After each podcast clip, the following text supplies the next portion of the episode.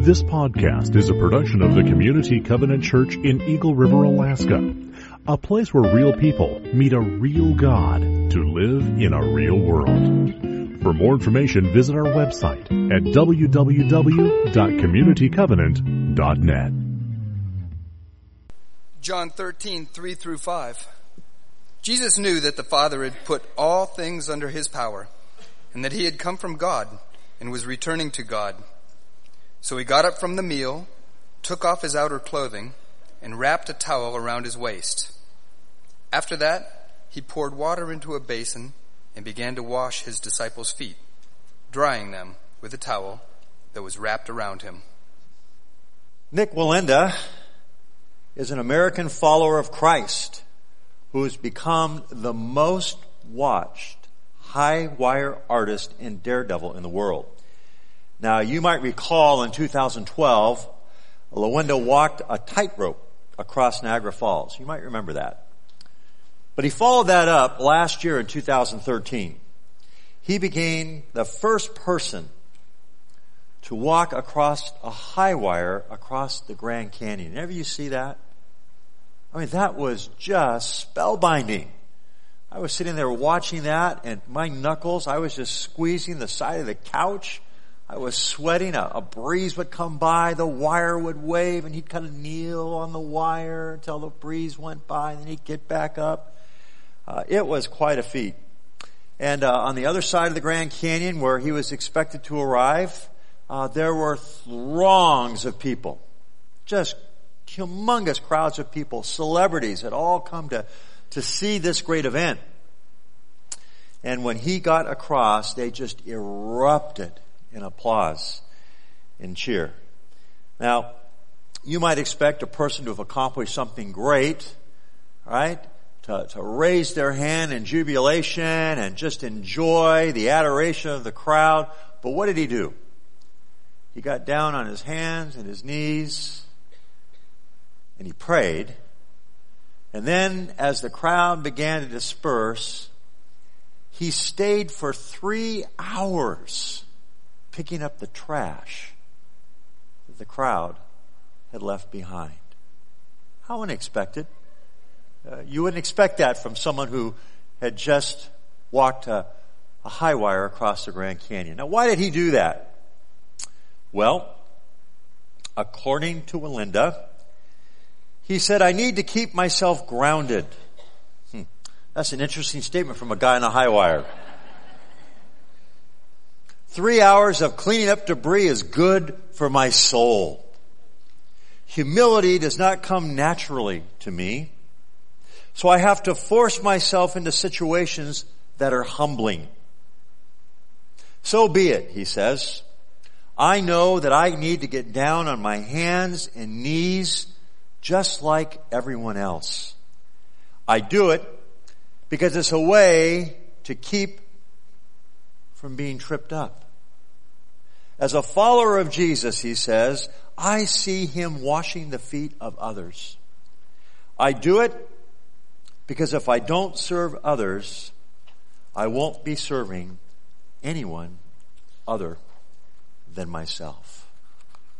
What an amazing testimony of a follower of Jesus who, who understands the significance in our passage today that the sovereign creator of the universe, the Lord of lords, the King of kings, takes a towel into his hand and kneels at the feet of his disciples.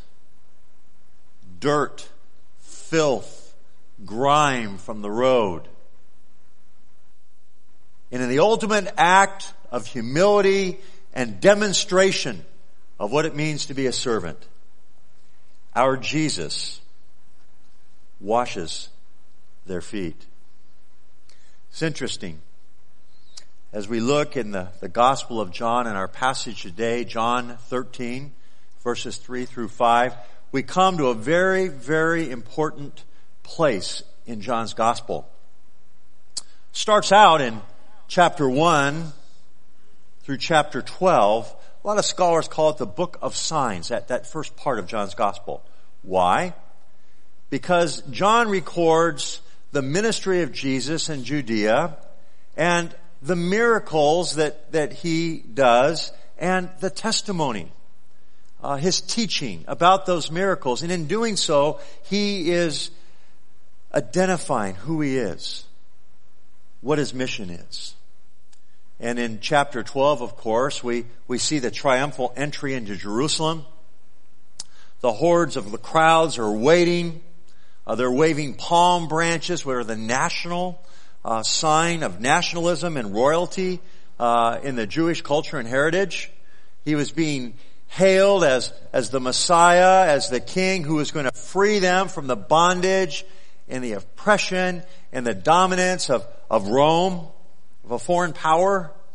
And they were looking forward to him establishing his kingdom and sitting on the throne of David. And they were hailing him with those palm branches, throwing their cloaks in front of him, which would be the custom when royalty approaches.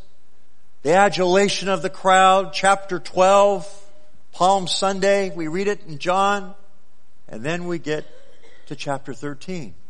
And, and that's where you see the, the division from the first 12 chapters, which is called the book of signs, to uh, chapter 13 through 21, which is called the book of glory. Because beginning in chapter 13, his ministry changes. It's no longer the crowds. It's to a few. It's to the followers that are left. It's to the faithful. In chapters 13 through 17, he gives his farewell discourse in which he's explaining to them and trying to help them understand that he's going to the cross and what that means for them. And then we continue to read as we move on from the Passover. Uh, we read to that Good Friday where he's arrested, he's tried, he's crucified, and it culminates, of course, on Easter Sunday. And then following that, he continues to teach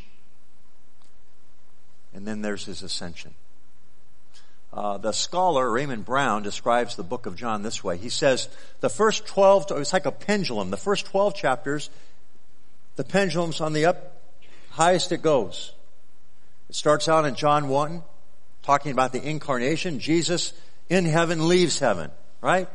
So the pendulum's in heaven. And then it begins to swing down as Jesus comes to earth in his earthly ministry. And then it reaches the bottom here in chapter 13 where in the dark of night, the darkness in, a, in an attempt to extinguish the light of life, Jesus, Judas, working prompted by the powers of darkness, betrayed Jesus in the dark of night. The pendulum swings from heaven down to the very bottom. Chapter 13. But then it begins to swing up. And unlike some of the other gospels that, that look at the crucifixion more in terms of the, of the tragedy that occurs, right? John looks at it as Jesus' glorification. As the Son of Man is lifted up on high, wearing his crown, drawing all people to him.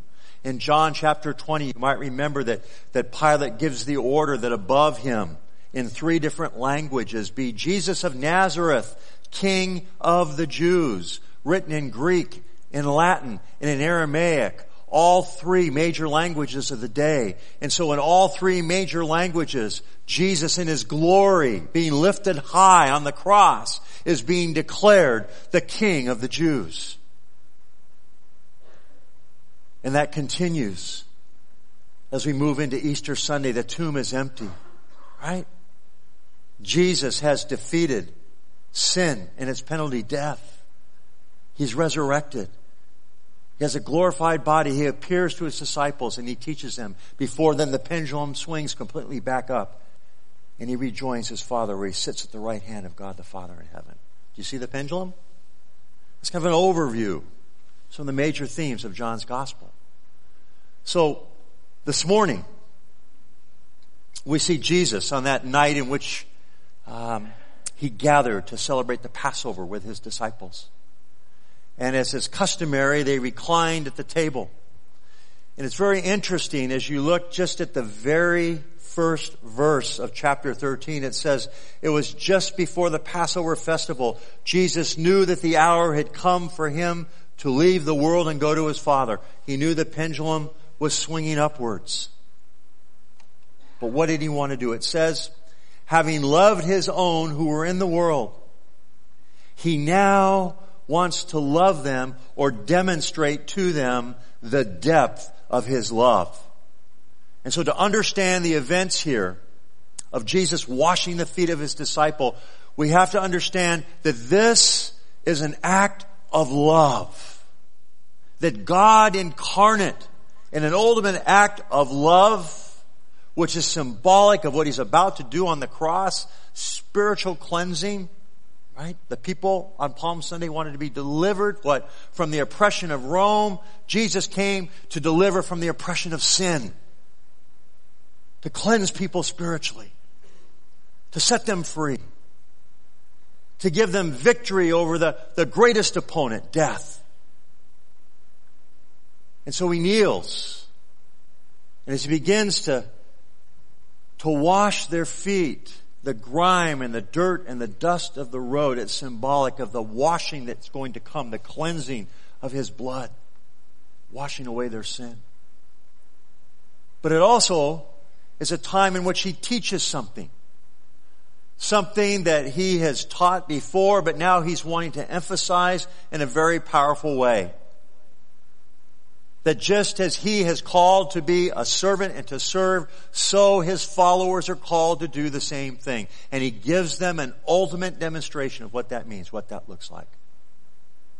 In a way that would be most demeaning and humiliating. He leaves his place at the table he takes off his own garment. He wraps a towel around his waist and Christ of the towel gets down on his knees and does for his disciples what in Jewish culture was among the most menial, degrading of tasks. He washes the filth and the grime and the dirt from their feet. Imagine yourself at that table. Imagine Jesus getting down on his hands and knees and looking up to you and taking the basin filled with water and washing your feet. It's startling. It's unheard of. In, in Jewish culture, even a Jewish slave, if there was a Gentile around, would be kept from doing that. It wasn't even considered a worthy work of a slave. Hey, is there a Gentile? Let's get that person to do it. That's how, how menial and how humiliating it was. And then we see, of course, Peter. Hey, wait a minute, right? But Jesus essentially says to him, unless you allow me to do this, you can't have any part in what I'm about.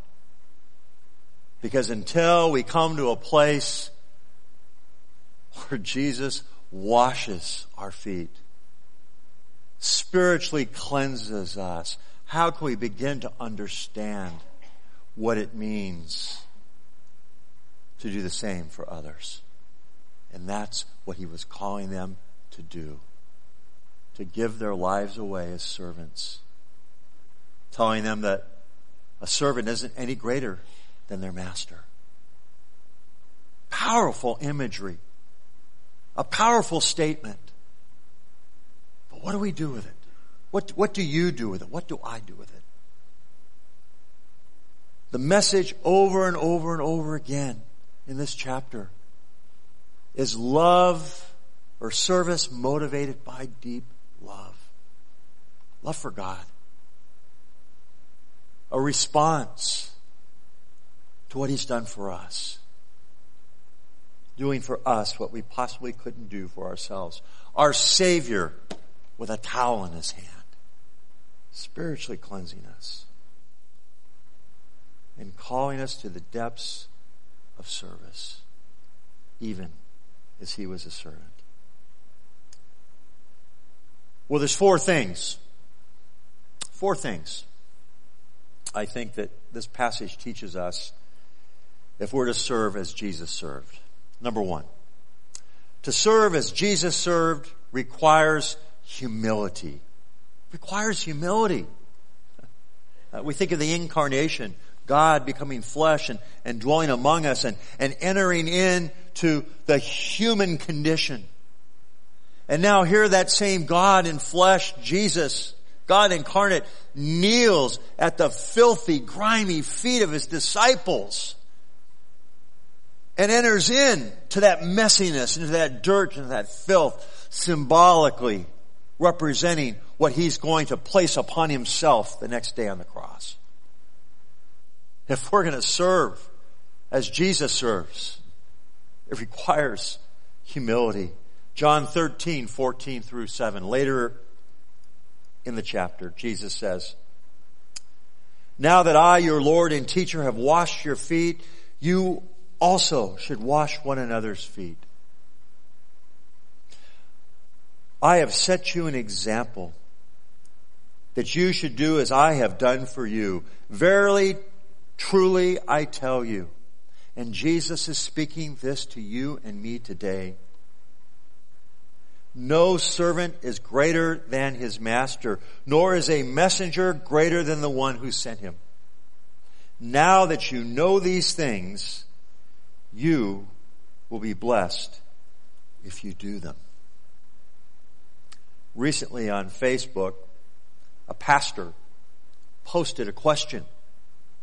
And he asked his congregation, all that, that saw the question, what's hard about serving others? Uh, there were several answers. Perhaps one of these might be yours. Serving is hard when it doesn't fit into my schedule or plan. Like when I want to go for a walk or take a long bath, but my aging parent needs me to sort their meds, run an errand, or simply be with them. Another person responded, it's hard when someone else's needs seem endless. I don't want to risk helping, serving, because I might get sucked in, being swallowed up in the serving and not getting to be me or the person I think that I should be. A third person responded, there's such limited energy after a demanding workday meeting our basic responsibilities, whether with young kids or in the corporate world. How do you balance the need for rest and self-care with the call to serve others. And then finally, a person responded, I'll tell you what makes it hard to serve others. Others. no doubt. The call to serve, even as Jesus served, is, can be daunting. But it's a call that, that we can't answer in our own strength or in our own power. It's a call that, that can only be motivated out of the deepest love for the one who has cleansed us, that, that we would become cleansing servant agents of the Lord in the world, willing to even kneel and to stoop in humility to serve others. It's something that only can be accomplished in in the power of His Spirit as it gives us a heart and a desire to serve and to answer Jesus' call to do for others as he has done for us. To serve as Jesus served requires humility. To serve as Jesus served requires sacrifice. The willingness to lay one's life down for the benefit of someone else. In John 15, 13, Jesus says, greater love has no one than this, to lay one's life down for one's friend. To serve as Jesus served requires humility. It requires sacrifice. To serve as Jesus served requires taking up the lesser role. The lesser role.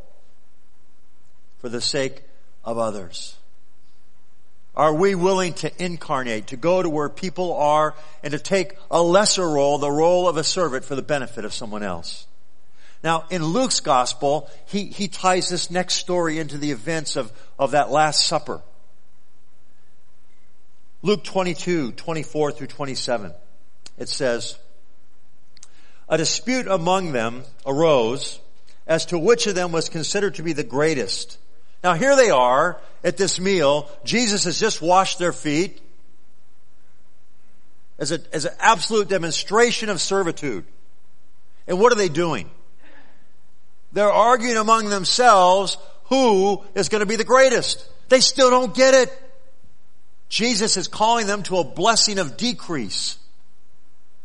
And they're still wanting the blessing of increase. And how I identify with that, don't you? And Jesus says to them, the kings of the Gentiles lord it over them, and those who exercise authority over them call themselves benefactors. But you are not to be like that. Instead, the greatest among you should be like the youngest, and the one who rules like the one who serves. For who is greater? The one who is at the table or the one who serves? Who is greater? It wasn't the ones at the table, it was Jesus who took his place, not at the table, but at their feet, the one who serves. It is not the one, is it not the one who is at the table? But I am among you as one who serves. In other words, in man's economy, it's the one at the table. It's the one who's being served. In God's economy, the blessing of decrease is that you and I get to be servants. Our place isn't at the table. Our place is at people's feet. Our place is to enter into the world where it's filthy and grimy and dirty and messy. And join Christ there. That's our place. That's our call. To serve as Christ served requires humility. It requires sacrifice. To serve as Christ served requires taking up the lesser role, the blessing of decrease. To serve as Jesus served requires expressing love through action. You might recall several weeks ago, I quoted somebody, it's a wonderful quote, it says, piety without compassion is a lie. It's a lie. To serve as Jesus serves requires expressing love through action. And the love of Christ compels us. That we would have the honor and the privilege of serving as He served. In the name of the one who washes and cleanses us from our sin. Who offers us forgiveness and eternal life. John 13, 34 through 35. A new command I give you. Love one another as I have loved you. So you must love one another. By this everyone will know that you are my disciples if you love one another. You know, there's a lot of um, talk about promoting churches. How you get people from the outside to come to the inside. But you know what we're about here at Community Covenant? We're about getting people from the inside to go to the outside to demonstrate love for one another that is so attractive. It's like a magnet. How, how can people not be drawn to that and to Jesus Christ? Because they see us and the power of love being expressed and lived out in action in our lives. It's powerful stuff. Matt Proctor reflects on Christ's incarnation and in his servitude. He says, my five-year-old Carl and my three-year-old Conrad love it when I dress like them. After they put on jeans and a blue t-shirt, they'll come and ask me to wear jeans and a blue t-shirt. When I do, they have a saying. They will survey me, survey themselves, and say, look, dad, same, same. For my birthday, Carl bought me a North Carolina blue mesh shirt because he has a North Carolina blue mesh shirt. We could be same, same. When I play living room football with my boys, Conrad will not let me play standing, so big and scary and towering above him. The theological term for this is completely other. Instead, he insists that I get on my knees when I am down at eye level, Conrad puts his hand on my shoulder and says, there, see dad, same, same. They like it when I enter their world. This summer I scraped my leg working on my house. When Conrad fell down and scraped his leg, he pointed at my scab, then showed me his and said, Hey dad, same, same. Here's the point. God himself has felt what we feel. In the incarnation, he chose, he chose not to stay completely other. He got down at eye level. Yes, he even got down on his knees. God experienced what it's like to be tired and discouraged. He knows what it's like to hurt and bleed. On the cross, Jesus himself prayed a psalm of lament. My God, my God, why have you forsaken me? In your pain, you may be tempted to say, God, you have no idea what I'm going through. You have no idea how bad I'm hurting. But God can respond, yes, I do. He can point to your wound, then he can point to his own. And he looks at us and he says, same, same. Me too. I have entered your world and I know how you feel. I have been there and I'm with you now. I care and I help. Jesus' invitation to you and to me as we move from Palm Sunday to Good Friday to His glory on the cross is this. Come as you are to be cleaned from your grime by His grace. No matter who you are, no matter what you've done, no matter what you've been through or going through, Jesus' invitation is come. Come come as you are. Father, we thank you for our Savior. We thank you for our Christ with a towel who cleanses us spiritually and demonstrates our call to serve and be a servant. Father, no matter where we've been or where we are, no matter what we've experienced. Lord, this week, may we focus at eye level on the Savior who kneels in front of us and says, look, same, same. I know you're hurt. I know your pain. I know you. I love you. Come to me. Father, we pray these things and we ask it in Jesus' name. Amen.